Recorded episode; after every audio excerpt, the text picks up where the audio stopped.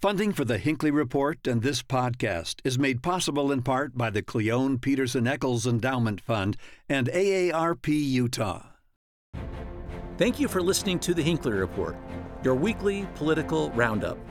Additional support comes from State Street, produced by KUER. Hosts Sean Higgins and Sage Miller take a fresh look at politics the Utah way. Get episodes wherever you listen to podcasts or at statestreetpod.org. Good evening and welcome to the Hinckley Report. I'm Jason Perry, director of the Hinckley Institute of Politics. Covering the week, we have Rich McKeown, co founder of Leavitt Partners, Maura Carabello, president of the Exoro Group, and Greg Hughes, former Speaker of the Utah House of Representatives. Thank you for being here on this special episode of the Hinckley Report. The topic tonight is power.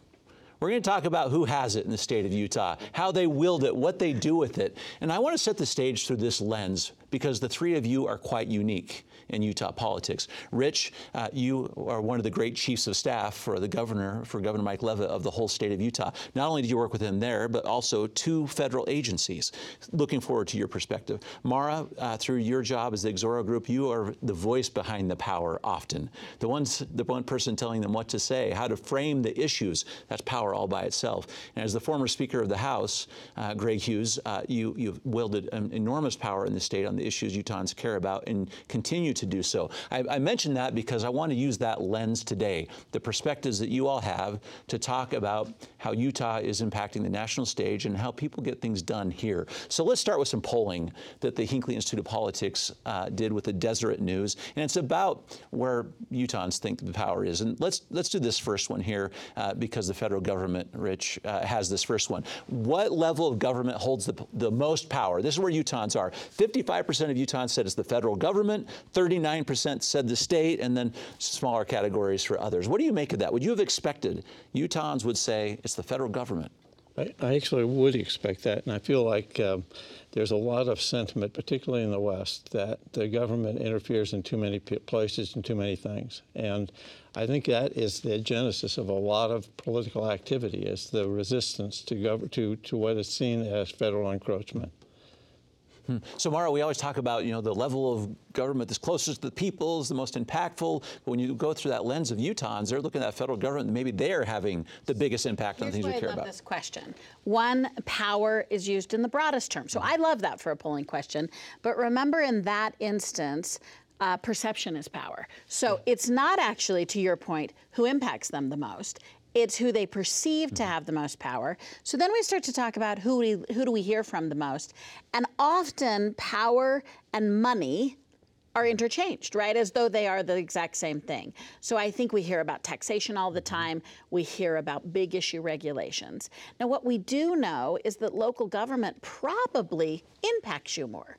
You know, you probably feel it more than anything else, but the perception of power is as mm-hmm. important as the actual articulation of power in our life. Mm-hmm. And I think that reflects a, per- a perception, and that also reflects how much time we spend about talking about mm-hmm. entities. Absolutely. I'm going to touch on uh, what Rich and what Maura said. I do think that st- our state, Utah, uniquely feels the heavy hand of the federal government more so than other states would with how much federal land there is and the control of that land. And when you get off the Wasatch Front, you have counties with 90% federal land and the decisions they make are impacting lives. And, the, and there is that sense. And now you're seeing in education issues that people look to an Office of Education.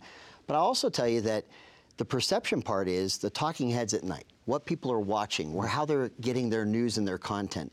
As I was a public servant, the constituents I would speak with, um, the narratives always followed the national narratives. Of, of, politics and the Republicans and Democrats and what they were grappling over, and less about what we were grappling as a state or a state legislature. So I think that it's both. I think there's a perception, and I think that when you see the national conversation going on, people gravitate to that. They're paying attention to it.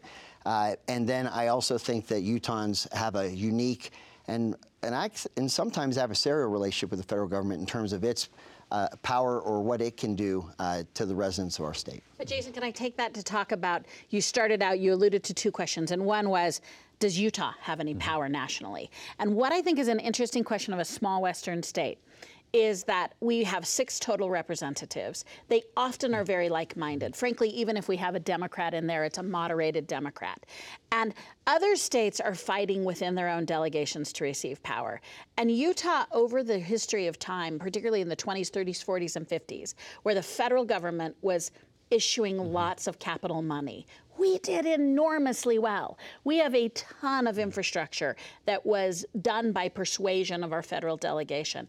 And I think a small state that can stay together as a delegation and then have some longevity. Yeah. We really do well, surprisingly, in the federal system. Mm-hmm. Rich, talk about how we do. You you were there. How are we perceived there? What kind of influence do we have? I think that Utah has created a unique, unique place for itself. First of all, we've had people who have stayed in the Senate for a long, long time. Have uh, you take Orrin Hatch, for instance, who, who was the chair of the health, uh, health, edu- health education, labor and pension finance and judiciary uh, over the course of time. And I think during his last election term, the big ticket point was that he was going to be the chair of finance, mm-hmm. and that was his. Uh, that's why I should stay for another term, and I think that has helped. But I also think that Utah has taken many unique positions. For instance, I just remember the um, compact on immigration. I think it was a national statement. I think that the fairness for all became kind of a discussion point, and the LGBT issues that be, resonated with people as a fair solution, at least a place for a mm-hmm. talking point there. And I think we've taken a unique place in the country that way. Mm-hmm.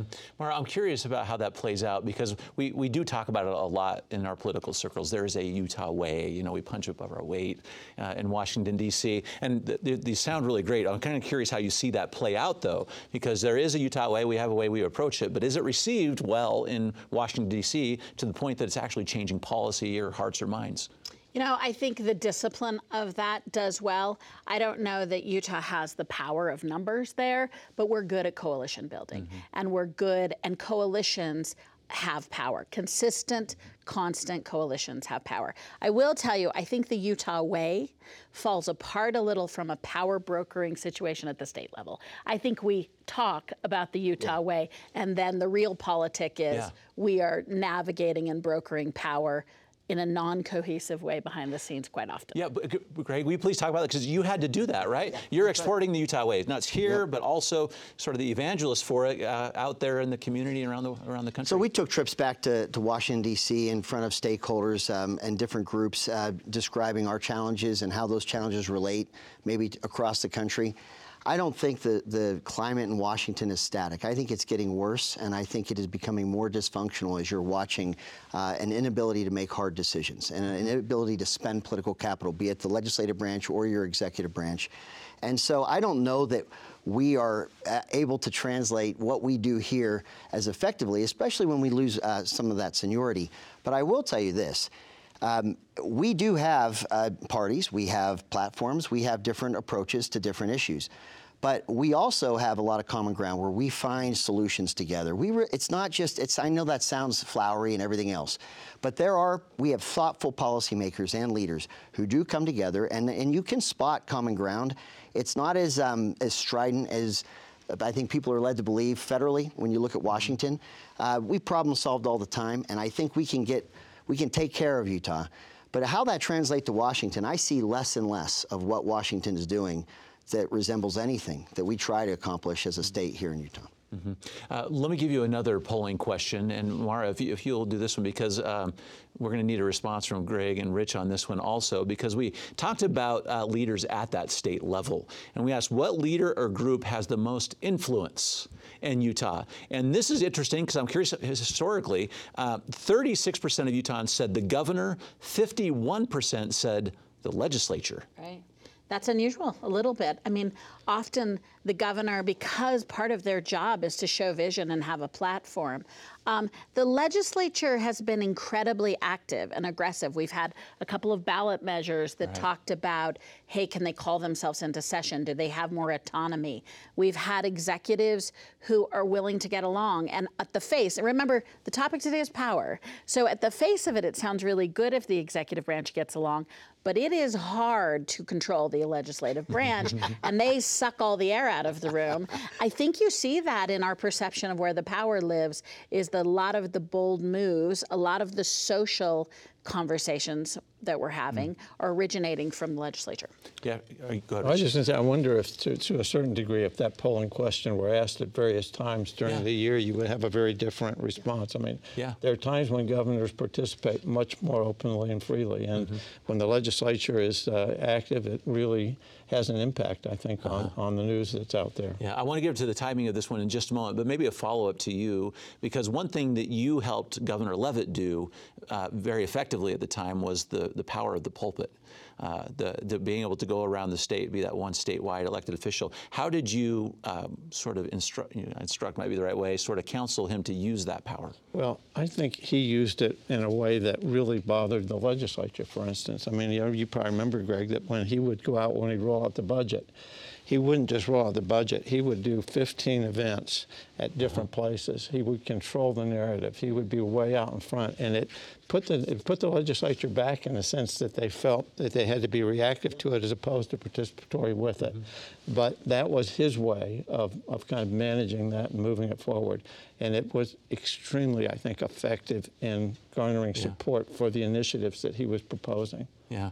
Uh, go and respond, please. Well, look, I think there's an. I think it is by design to be a healthy balance, equal and separate powers of a legislative branch and executive branch. In the past, because you have by design our state constitution, one of the shortest general sessions in America. 30.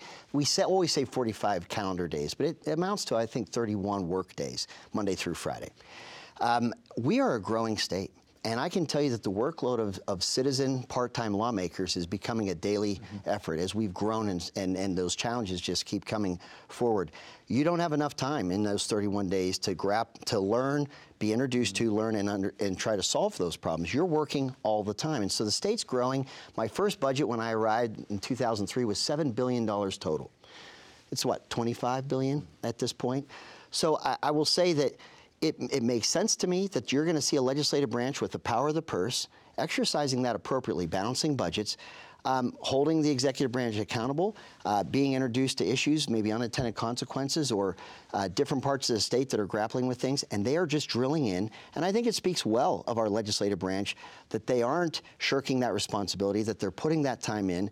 But it would be natural to say that you're feeling that or seeing or observing a stronger legislative branch now than you would have 30 years ago. I want to insert here. So there's a very famous quote for all the political junkies by George Will, the columnist, in which he asserts that the only way to keep power is to use it. I mean, that's a paraphrase, but he talks about power gets perpetuated by the use of power. And I think that that's what you're both speaking to. Leavitt used it, he, it was an active yeah. thing for him. Right now, the legislature is actively using their power. And that use of it, whether that's in speech, setting agendas, doing budgets. I mean, there's that difference between what you're assigned to do under your job description mm-hmm. of being elected and using your power. You're seeing a legislative branch now that is absolutely using its power to its benefit.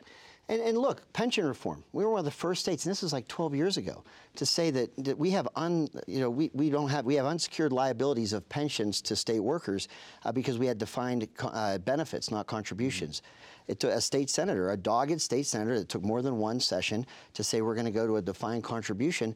This country has followed that example. But that came from a, a lawmaker who was adept at these issues and worked very, very hard. And you see lawmakers, and it, I think it's the individual leadership of particular lawmakers that step forward into certain spaces because we're citizen legislatures, we have different experiences, and they are leading out and they are spending that political capital. But frankly, I, I think that's a good system. I mm-hmm. think it's one where you're getting a swath of people with different experiences, different expertise, and then leaning into those issues that they're seeing uh, and trying to interrupt the status quo. So, a new political power that we see emerging more and more is this media, yeah. social media, and are you going at being popular more? I'm now coming still from the lawmaker's point of view.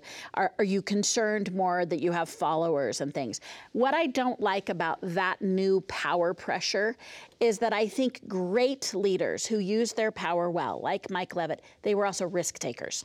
And really good power takes risks that gets a little tempered when you're looking at your social media stream to find out if you're popular yeah, or not.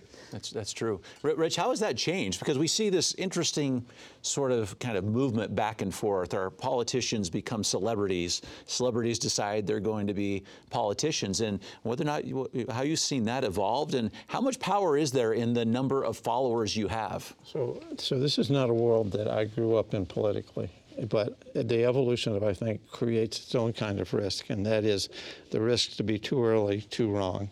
And we see people in retraction mode consistently who, who are out there, they, they make statements in order to mm-hmm. cover themselves under a headline, but then they are in the wrong place ultimately. And I think it is kind of a risky place to be.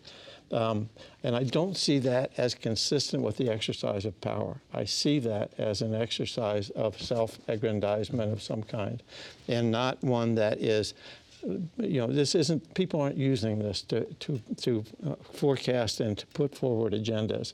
They're doing it in response to events that are around them. At least that's how I see so, it. Maura, do people distinguish it? No, I think it's getting more and more blurred, right? And who should have speech? You, uh, you know, we saw um, Taylor Swift put out something. She she's been nonpartisan, but she put out something for Vote.org, telling yes. people to go vote. That's great. The the data I heard is that several hours later, 45,000 people had already registered to vote. Leonardo DiCaprio used his platform the other day to talk about the Great Salt mm-hmm. Lake. Um, these aren't policy people. It doesn't mean they're not doing good things. Yes. I think it is toxic for elected officials to begin to spend yeah. more time on their popularity than on being bold. Yeah decision makers. Yeah, uh, Greg, you're so good on w- w- what brand is too. so it, it's I'm just kind of curious because you yeah. start seeing these elected officials. It seem like they're building their own brand. I mean, there's the one thing you would say I would do this because I have a political sort of brand. My policies. It seems like we have many that are a little different. Uh, so as, as, social media emerged and became more and more part of uh, everybody's life, but certainly those uh, public servants, um, I think some felt almost in a defensive mode. I better start telling my story a little bit more because if, if I if I don't define myself, someone else will. Um, but here's the here is the the cancer in, in leadership, if there is one, that social media will feed. If I want to get reelected, I don't want to make anyone mad. Mm-hmm. And the best way to make to not make anyone mad is to do nothing, to convene, to talk, to share rhetoric, but without any hard decisions behind that. Because if you make a hard decision, if you interrupt the status quo, you know, if you've been around, that you're going to upset people. People are going to be angry at you. There is no uniformly embraced and celebrated difficult policy decision to make. If there was, they've already done it. So if you want to spend political capital and you want to do the hard things, then the, then the backlash and the criticism is inherent to that. Social media makes that a lot, lot more difficult for a lot of people in their calculus mm-hmm. on what they're going to do because it's immediate. It's not, it's not the news cycle you have to live through. It's, it's the, it's the people that are attacking you, and it feels uh, to a person in any setting, whether it's politics or anything else, that this is real time. This this feedback is real, and so that is having, I think, a very negative effect on true leadership or the heavy lifts that leadership requires. Wow. So, Maura, it's just so easy for those elected officials, and I talk to them, to live in this space where the like button, you know, is going up or down, and that's how I kind of gauge where my power is. We're seeing more and more elected officials who are spending time on their mm-hmm. celebrity. Mm-hmm. We're seeing just like easy examples of that are elected officials who have two and three and four staff members that are just around their public relations and their PR. Mm-hmm. And, and, and I question that a little bit, and I think it is stopping some hard decisions. It's interesting though, because let's just give the quick side of why one does it. It's a great communications channel. Yeah, so, it, like as with everything, it's not a good or a bad. It's a how is it influencing. Mm-hmm. Uh, let's talk about a couple other uh, sort of power centers, Rich, because uh, the population of the state of Utah continues to rise. Talk about what's happened there. Uh, we have most of our population, 75% uh, is along the Wasatch Front, but rural Utah, particularly in the most recent special election, showed that maybe we're seeing some power forces evolving in rural Utah. Not only are they evolving, it seems like they, they had a significant impact on this result of the result of the Maloy election. Yeah, Celeste Maloy, right? The um, You know, I think the, the, the concepts here that are in, intriguing to me, at least, and I'm kind of following on some of what Maura just talked about, is that I, I, I was involved in a world where we created a vision of where we wanted to go. We began to plot where we thought there were yeah. corners were going to be that we needed to make turns and twists. We created plans that were available for people to look at. We executed on them. And I don't, it seemed to me that that, that kind of vision created a control.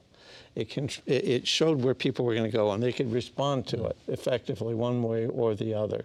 And I, the differential right now that I see is that much of this is done in the way of social media. I'm not seeing the big plan, and we've got plenty of big plans. You mentioned demographics.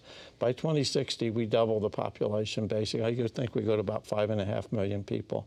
That's a staggering sum for a western state that's already short on water. Yeah. I mean, there are so many things that we have that are important uh, issues that require leadership and the coalition uh, to bring people together of multi-sector mm-hmm. interest to, to, solve those problems. Mm-hmm. It's universally agreed on that we're going to double or we're in the process of doubling.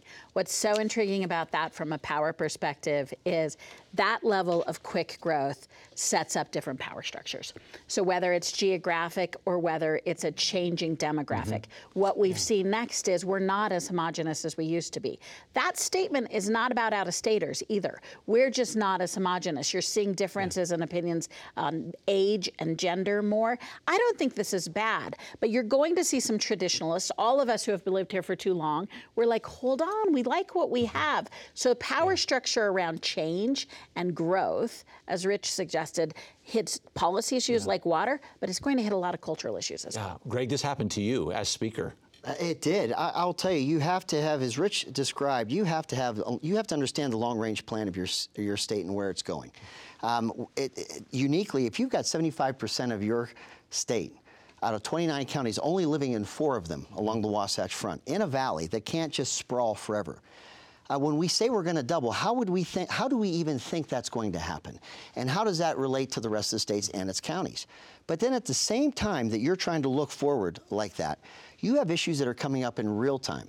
Um, that are impacting you. Uh, that that we ha- we don't have jail space. We don't have people entering the profession to have people that we can uh, incarcerate or detain because we're.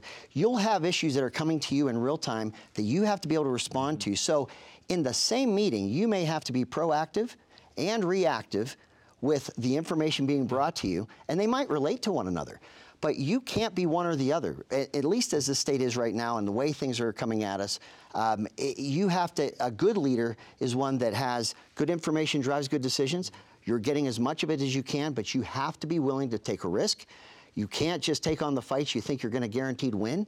Um, but you better understand that larger plan as well and how it fits with the decisions you're being asked to made, make. And that's a, that's, that's a lot. That's a lot to do. It is a lot to do. It, it makes me wonder, uh, kind of as we get to the, the last few minutes here, how do we keep this power in check?